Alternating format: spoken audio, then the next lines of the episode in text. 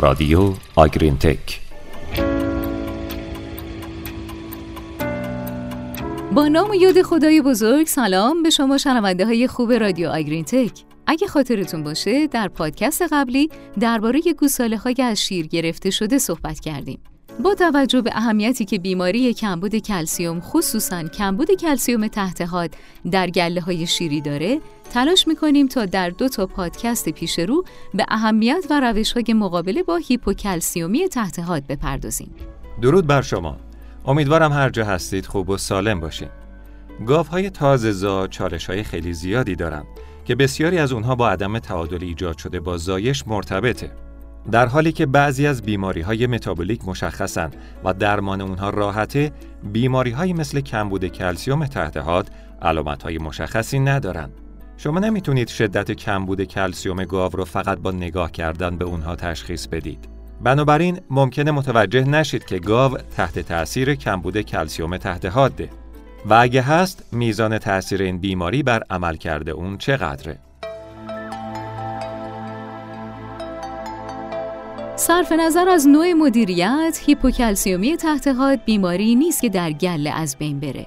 گاوهایی که برای تولید شیر بعدی خوب آماده شده باشن، آغوز بیشتری تولید می‌کنن که باعث دفع کلسیوم از غدد پستانیشون میشه و اونها رو در خطر بیشتری از کمبود کلسیوم قرار میده.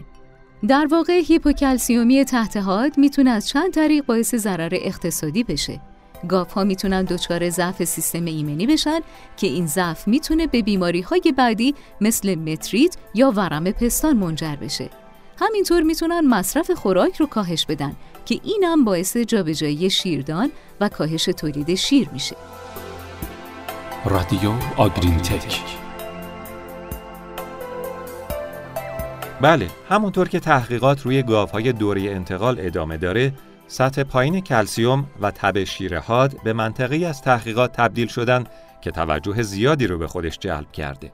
ولی بعضی از نتایج این اطلاعات رو که سطح پایین کلسیوم در زمان زایش بده رو تایید نمی کنن. تعریف تب شیر هم ساده است.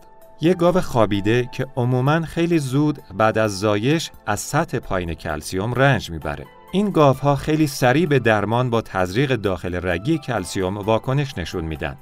گاوهایی که از کمبود کلسیوم تحت حاد رنج می‌برند گاوهایی با سطح پایین کلسیومن که ظاهری طبیعی دارن اونا نشونه های کلینیکی ندارن بنابراین تحت حادن. پس چطور ما دامنه طبیعی گاوها با میزان نرمال و غیر نرمال کلسیوم رو تعریف کنیم؟ بسیاری از منابع که قبلا استفاده شده بر اساس متوسط سطح کلسیوم خون گاوهای نرمال و سلامت تازه‌زا بودند. همه گاف ها مشابه نیستند.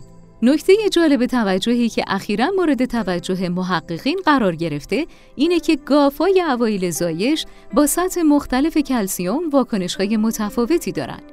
یعنی در عمل میشه گاف هایی رو پیدا کرد که کلسیوم خونشون اونقدر کمه که نباید بیستن و برخی دیگه که ممکنه تحت بالینی تلقی بشن اما علائم ضعف رو نشون میدن. بدیهیه که متغیرهای زیادی وجود داشته باشه. اما اونچه که حالا می‌دونیم اینه که کمبود کلسیوم بلافاصله بعد از زایش با بیماری های آینده ارتباط نداره. که البته این کاملا برخلاف تصور ماست. بر اساس یافته های قبلی ما فکر می‌کنیم که کلسیوم کم بده اما در واقع داده ها نشون میدن گافایی که دارای کلسیوم خون پایین یعنی بلافاصله بعد از زایشن البته در دامهای تحت بالینی و نه در گاوهای زمینگیر بالینی بیشترین تولید شیر رو دارن. بنابراین کلسیوم پایین برابر با تولید زیاده. صدای رادیو آگرینتک بله شاید عجیب بود. اما اگه کمی به این فکر کنیم در واقع منطقی به نظر می‌رسه. کلسیوم زیادی در شیر وجود داره. حدود 56 گرم در 45 کیلو شیر. بنابراین گاوهایی که بیشترین تولید رو دارن کلسیوم را از بدن برای تامین شیر بسیج می کنند. برای مثال مک آرت و همکارانش سال 2020 نشون دادن گاوهایی که در روز اول بعد از زایش سطح پایین کلسیوم داشتند و تا روز چهار تونستن این سطح پایین رو جبران کنن و به میزان نرمال کلسیوم خون برسن بیشترین تولید شیر رو در گله داشتن. برعکس گاوهایی که در روز اول کلسیوم بالایی داشتند ولی در ادامه سطح کلسیوم خونشون کم شد کمترین تولید شیر و بیشترین نرخ حذف رو داشتند. نکته جالب این بود گاوهایی که از روز اول زایش تا روز چهار متوسط کلسیوم خون بالایی داشتند جزو گاوهای متوسط گله بودند و تولید بالایی هم نداشتند. پس میشه گفت کمبود کلسیوم تنها در مواقعی بده که گاو نتونه طی چند روز بعد از زایش سطح کلسیوم رو به حد طبیعی برسونه. این اگه گاو با کلسیوم کم زایش کنه اما بتونه میزان مصرف ماده خوش و دریافت کلسیوم خودش رو افزایش بده و به سرعت سطح خون رو به حد طبیعی برسونه هیچ پیامد منفی وجود نداره. گاوهایی که طی یک یا دو روز نتونن به سطح کلسیوم طبیعی خودشون برگردن داستان متفاوتی دارن اینها گاوهایی که بیشتر در معرض خطر بیماری های انتقالی مثل متریت و جابجایی شیردان و کاهش تولید شیر هستند.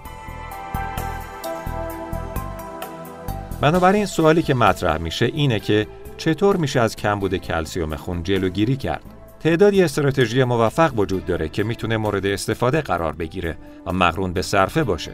خبر خوب اینه که با استفاده از این روش ها تلفات و خسارت ها به دلیل هیپوکلسیومی تحت حاد می‌تونه به حداقل برسه.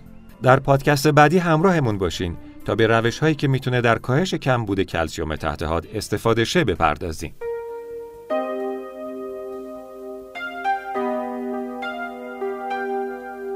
اگه بخوایم یک نتیجه کلی بگیریم این میشه که با وجود پیشرفت زیاد صنعت پرورش گاو شیری هنوز کمبود کلسیوم تحت حادی یکی از مشکلات اصلی گله هاست که خسارات زیادی رو به دامدارها وارد می‌کنه. روش های مختلفی برای مبارزه و پیشگیری از این کمبود در گاف های تازهزا وجود داره. نکته ای که اخیرا متوجه شدن اینه که واکنش گاف ها به کمبود کلسیوم یکسان نیست و تمام گاوهایی که در روز اول شیردهی دچار کمبود کلسیوم هستند لزوما بیمار نیستند. و اگه این ها بتونند در یک یا دو روز اول شیردهی سطح کلسیوم خون خودشون رو متعادل کنن جز های پرتولید گله میشن. خب خیلی ممنون از همراهیتون با پادکست این هفته سوها آگرین تک و تا شنبه بعد خدا نگهدار. هر هفته شنبه ها ما رو دنبال کنید. خدا حافظ